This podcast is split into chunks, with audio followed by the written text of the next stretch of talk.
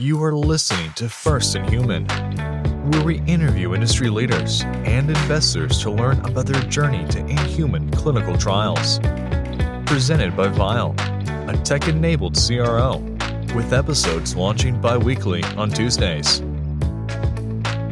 For our first episode, we caught up with Dhaval Desai, SVP and Chief Development Officer at Iveric Bio. Keep listening to find out what the lifeblood of any study is and what pitfalls to avoid. We thank you for listening. Congratulations on the Gather 2 top line results to kick us off. Well, thanks, Simon. You know, it's been, uh, what, two years now that this has been in the making, and it's super exciting whenever you do anything for the first time. And this is the first time our field's ever seen you know, two positive primary endpoint met studies in geographic atrophy and while it's a super exciting time for us, even more so for treating physicians and patients. So um, I think there's a lot to be excited about. So thanks for your kind words. Absolutely. I'm sure it's been busy. Well, to kick us off, let's start with quick introductions. I'm Simon, co-founder and CEO of Vial. Vial is a next generation technology enabled CRO that has started and is on a mission to read clinical trials and make them faster and more efficient for sponsors. And super thrilled to chat with you today, talk about all things clinical trials and and get your advice for fellow biotech companies who look at your results recently and go, well, how can I do something similar to my company? Do you mind introducing yourself super quickly? Yeah, sure. Um, Dhaval Desai. I am the Senior Vice President and Chief Development Officer at Iveric Bio. So to kick it off, say, you know, exactly that case we talked about. Biotech company comes to you, says, you know, phenomenal job running that trial. What should I know? What are the kind of pitfalls to avoid? How should I go about it? Oftentimes we hear this and people go, I don't know the first thing about protocol design or site selection or picking a CRO. There's a whole ton of questions these companies are asking, and uh, you're on the short list of experts here. What would you tell them? Well, first and foremost, hit your primary endpoint. um, and, you know, I'm a little, a little bit facetious when I say that, but it, it really goes back to answering a question that you know that you can get an answer to and answering it and asking it in a manner where the trial that you've designed is set up to give you that answer. So many times we see protocols designed in a manner that there's no way that for any given question that a sample size of this will be able to give you a definitive answer. So you're doomed to fail before you even start. So making sure that all of your basic assumptions around what the main question is and will you be able to get to it through the conduct of a study, that's got to be locked up from Jump Street. And a lot of companies make the mistake of not doing that. And they wind up at the end of the study saying, well, you know, we were underpowered to show X, Y, and Z results, or we asked the wrong question. Or sometimes they don't even go to the regulatory authorities to ask, is this an approvable endpoint, which is really scary. But it's just getting the blocking and tackling of a study right, right? So that's first and foremost. The second part is, are you asking the relevant questions? right? We've seen specifically in our field a number of studies that have delivered what we consider, you know, positive primary endpoints, only to find out that that's great, but there's really no use for that in the clinical spectrum of how we treat patients. So, are you asking relevant questions? The third, I would say, and probably the biggest one, is make sure that you're using qualified experts to help you in guiding your protocol design, right? And I'll give you a close to home example. In our studies with Zimura, one of the adverse events that we know happens with complement inhibitors is the development of CNV. Well, we used what we call as our visionary committee, and these are the top experts in the field of retina to really guide us on how should we monitor for this? How should we really ensure that no patient is left, you know, uncaught or slips through the net when they develop CNV. And they helped us design a comprehensive protocol, which we think is a best in retina methodology and how to evaluate CNV. So, three things make sure you do all the blocking and tackling right, make sure you're asking relevant questions, and make sure you use the right experts when it comes to helping you design critical pieces of your protocol. I love that best in retina protocol design. You, you got to trademark that now. T shirts or something. Okay, so we talked about the pre-kickoff of the trial. say your trial is operating, you're live, you have sites, and data's coming in. How does your philosophy change? What do you then refocus on, and what what seems to provide to companies there? Well, so execution is always king, right? And the first thing that we always, any trial that I've ever run, has always been around watch it like a hawk early, right? And the main reason for that is that all of the mistakes, whether at a site level, at a sponsor level, they typically happen early. And those, if you're not watching it, those can perpetuate and wind up going for a very long time. If you're watching it closely, you can put a cap in place, correct whatever mistakes are there, and really have minimal impact on ultimate results, conduct, etc. So first is watch it early. The second part is, and this is one that a lot of sponsors miss. Pay attention to your study coordinators. They are the lifeblood of any study. Enrollment, conduct, and specifically retention. You've spent a lot of time, money, effort in getting these patients in. You want to keep them in. Missing data dropout, all of that is not good for the ultimate output of it, even if you're positive, right? The FDA will ding you for something like that. The key to doing all of that, PIs are important, but any good PI will tell you that the engine to this study is a study coordinator. So that's the other thing. The final piece of it would be do things in real time right? So don't put off cleaning data, monitoring for PDs, uh, all of the other stuff that seems mundane. Do it in real time because if you wait until the end, you could wind up with a big mess on your hands that you need to clean up. Also, doing it in real time shortens the time from when you have last patient, last visit to database lock. And if you shorten that, you shorten the time to first interpretable results and eventually submission and everything else that's a domino thereafter. So those are three actual trial conduct pieces of it. The other piece is around whether or not you're using a CRO. And if you're using one, to choose the right one, right? Specifically in our field, we've seen examples of when picking the wrong one cost a company a pivotal program. On the flip, using the right one has saved a trial when there were critical errors that were made during the conduct. And so if you're going to use a CRO like most small biotechs do, you got to make sure you pick the right one. You guys are working with a lot of cutting edge modalities, which make the, the trial quite different.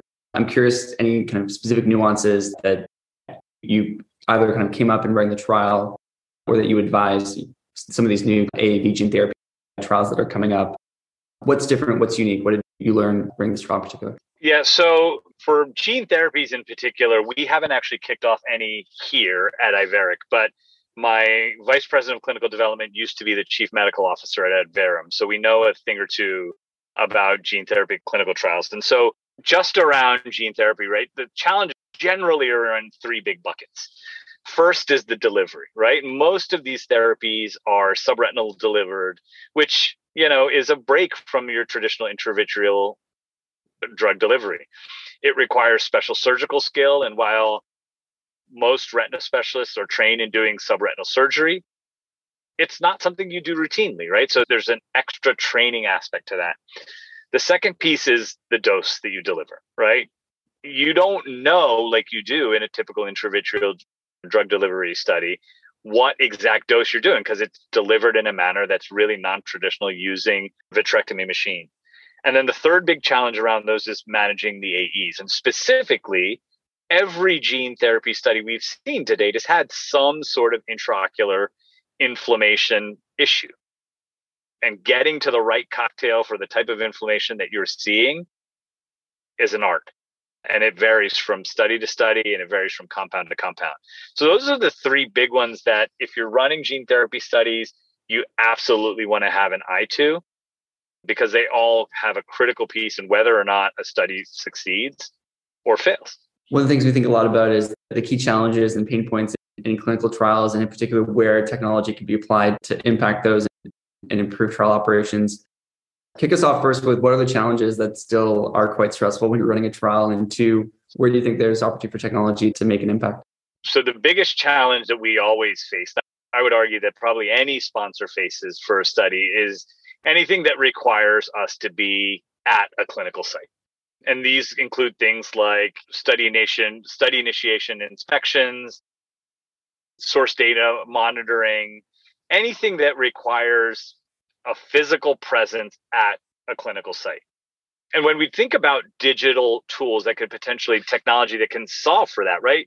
If you think about the fact that most of our clinics these days are busier than ever, we live in a world where HIPAA, especially here in the United States, when you know when you walk into any clinic, there is HIPAA issues potentially all over the place.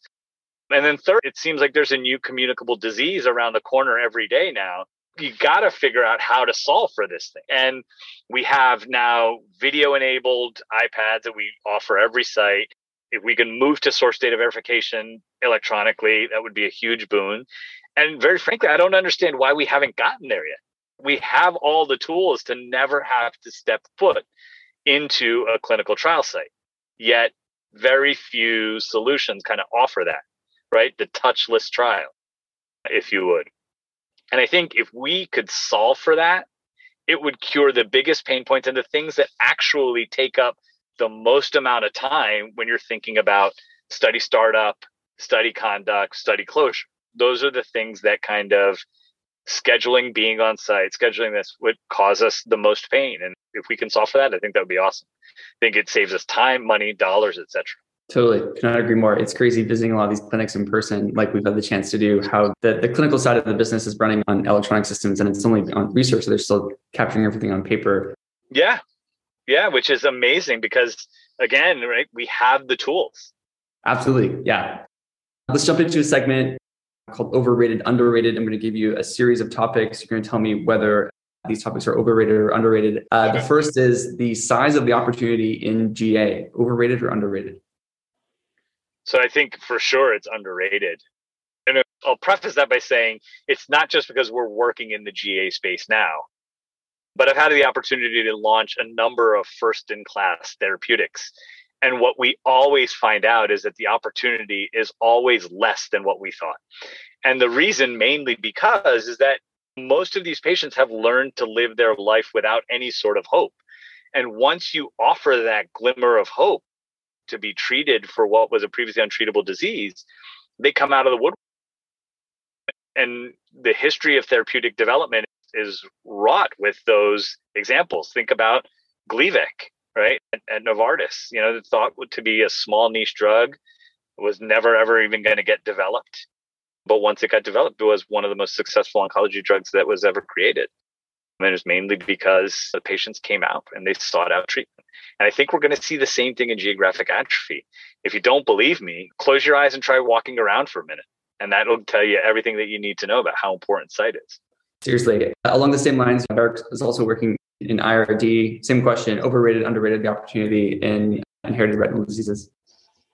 I think it's going to be underrated because I think there's some of these IRDs that are really kind of attractive targets that we just haven't quite figured out yet. Either the gene in question is too big, we haven't gotten the vectors right, but at some point, science always catches up.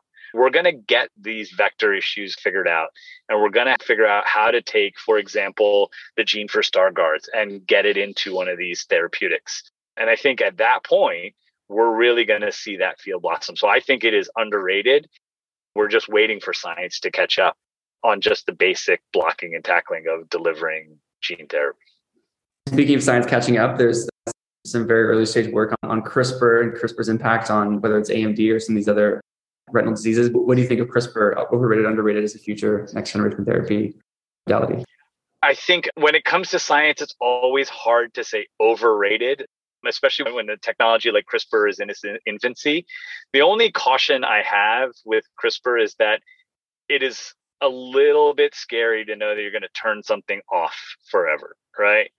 And, you know, we'll see, right? Like with anything, this first bit of it will be a little bit bumpy and then as science gets better as we get smarter about what we did right what we did wrong i think you'll see an evolution of that and it'll, it'll turn to an opportunity that's really robust so i think it's underrated for sure and uh, last question for you the markets have been quite punishing ai private capital funding markets et cetera expanding the scope of the conversation here from clinops to clin dev how do you advise earlier stage peers who are not yet dealing with things like top line positive results? How do you advise them thinking through capital allocation, clinical development strategy in the, in the tough climate we're in?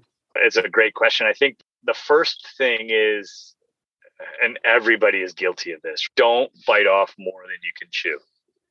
Right? I think that is a critical piece of what biotechs tend to do wrong, and that is trying to be more than just a one drug development company or two drugs or three, depending on your size. Do what you know you can do well and do it that way. The second is that you always have to balance the clinic and Wall Street. There's no doubt. It's something that small biotech struggle with. The key piece of advice is don't ever let that balance get too far skewed in either direction. You can't be such a purist that you ignore what Wall Street has to say, and you can't cater to Wall Street that you ignore your science. So keeping that balance intact is what's critical for small biotechs. And then the third piece of that is really around executional excellence. One of the big things that small biotech struggle with is time and money. If your science is good, you can always get more money, but it doesn't matter how good your science, you'll never get more time. Execute with flawless excellence, pick the right partners, and the rest will be there for you. So those are the three things when you're talking about Wall Street and the clinic that I think every small biotech needs to kind of keep in mind. Well, it was phenomenal chatting. Thank you so much for giving us advice today. And uh, congratulations again on the success. Excited to see the continuation of your programs go through the clinic. We'll be watching closely. Thanks, Simon, and good luck to you. It's uh, it's really exciting to see what you guys are doing over there at Vial. Thank you so much.